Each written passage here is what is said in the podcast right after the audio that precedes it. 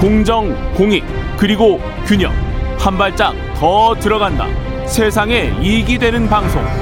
최경영의 최강시사.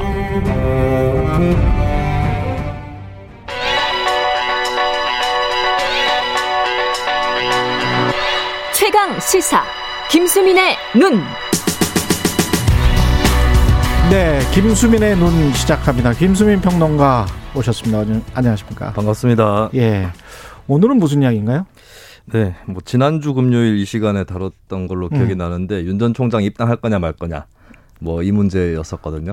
그날 입당했죠. 예, 그날 제가 여러 가지를 열어놓고 예, 말씀을 드렸는데 그날 입당할지는 몰랐죠. 저도 몰랐죠. 네, 근데 예, 예, 결국에는 뭐 역대 대선에서 보면은 거대 양당 후보가 아닌 후보들은 다 실패를 했었거든요. 예. 그런 것들을 무시할 수 없었을 것 같고 결국에 이제 오늘 준비해온 얘기는 한국 대선이 보면은 2002년, 2012년 두 대선이 다 양당 체제 였고 50대 50 대결이었었거든요. 예. 이번에도 그런 흐름으로 가고 있고 결국에 이제 윤 전 총장 입당을 포함해서 여러 흐름들이 양당 체제 쪽으로 간다. 예, 굳어지고 대선이 있는 흐름으로. 그러니까 대선 이후에도 양당 체제가 한동안은 될 것 같다. 예, 그런 흐름으로 가고 있다는 그런 얘기를 좀 준비를 해왔습니다. 여기에서 이제 남는 당들이 사실은 뭐랄까요, 정체성이 가장 확고한 당은 정의당이랄지 국민의당 이야기를 오늘 국민의당 이야기를 그러면 하는 겁니까? 국민의당이 남아있는 변수이기 예, 때문에 대선의 변수. 그렇죠. 예. 그러니까 양당 체제로 굳어지는 데 있어서 마지막 변수다라고 볼 수가 있는데, 근데 또 합당 협상은 난항이고 거의 무산이 됐다라고 하는 그런 아까 상황이거든요. 이태규 사무총장이랑 이야기했는데 네, 무산이 됐다라고 딱 이야기할 수 있을까요? 어떻게 보세요? 그러니까 본인들은 그렇게 선언을 하고 싶지는 않을 것 같은데. 그렇죠. 근데 지금 분위기를 보면은 이준석 대표 입장은 이런 것 같아요. 최재형, 윤석열 다 차례로 버스에 태웠다.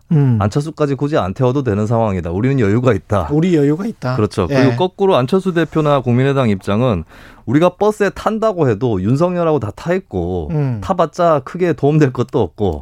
우리한테. 국민의당한테. 그렇죠.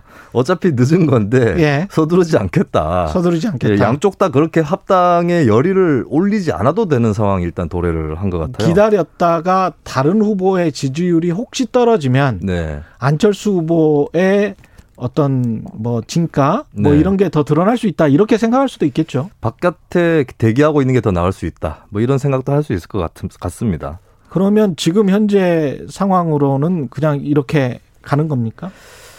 일단 그렇다고 볼 수 있겠고 예, 그러면은 이제 국민의당이 밖에 남아 있으면 양당 체제로 확고하게 재편되는 게 아닌 거냐? 예. 이걸 좀 따져볼 필요가 있을 텐데 예, 일단 지금의 상태만 보더라도 양당 체제라고 보는 게 맞는 것 같습니다. 예. 이 양당 체제냐 다당 체제냐라고 하는 것을 수학 공식으로 계산을 할 수가 있거든요. 어떻게 계산해요? 락소 타게페라라고 하는 학자들이 고안을 한 건데 예, 자세한 내용은 제가 무료 이북으로 펴냈던 다당제와 예, 선거제도라는 책을 보시면 김수민의 저서가 있군요. 유일한 저서입니다. 무료로 예, PDF로 인터넷으로 다운받을 무료입니까? 수 있는데요. 그렇습니다. 심지어는 이게 지식 공유 프로젝트의 일환으로 만들어진 다당제와 선거제도를 보면 네, 이게 수학 공식이 있는데 지금은 양당제다.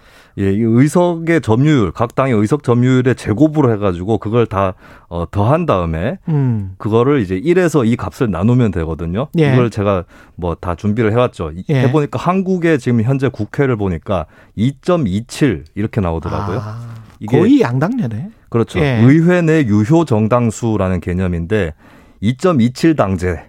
정확하게 그러면 예, 양당제에 가깝다, 이미 그렇다는 거죠. 왜냐하면 국민의당이든 정의당이든 열린민주당이든 의석이 굉장히 적기 때문에 이 소수점 이하로 내려서 양당제 사사오입을 하는 예, 예, 그래서 양적으로도 양당제고 질적으로도 예, 보면 국민의당은 이미 범야권 안에 그 계열 안에 들어가 있습니다. 지난 보궐선거 때도 단일화를 통해서 그게 강력하게 드러났고 안철수라고 하는 정치인이 국민의힘 계열 정당에 전력이 없어서 상징적으로 남아있는 것뿐이지 예, 사실상 이제 넓은 틀에서는 양당 체제 안에 포함되어 있는 그런 형국이라고 볼 수 있겠죠. 그 안철수 대표도 단일화 없이 2017년에 이제 네, 그 선거에 뛰었잖아요. 네네. 이게 그러면 5년 만에 양당 구도로 이게 굳어진 건데 그럼 복귀를 한번 해볼까요? 이게 한국 정당 체제 자체의 특징인데 양당 체제로 갔다가 다당 체제로 갔다가 이게 좀 반복되는 경향이 있습니다. 그렇군요. 예, 그러다 보니까 10년에 한 번씩 50대 50 대결이 나오는데 예. 지난 5년을 돌아보면 안철수라는 한 개인에 집중하기보다는 정치 구조를 볼 필요가 있는데요.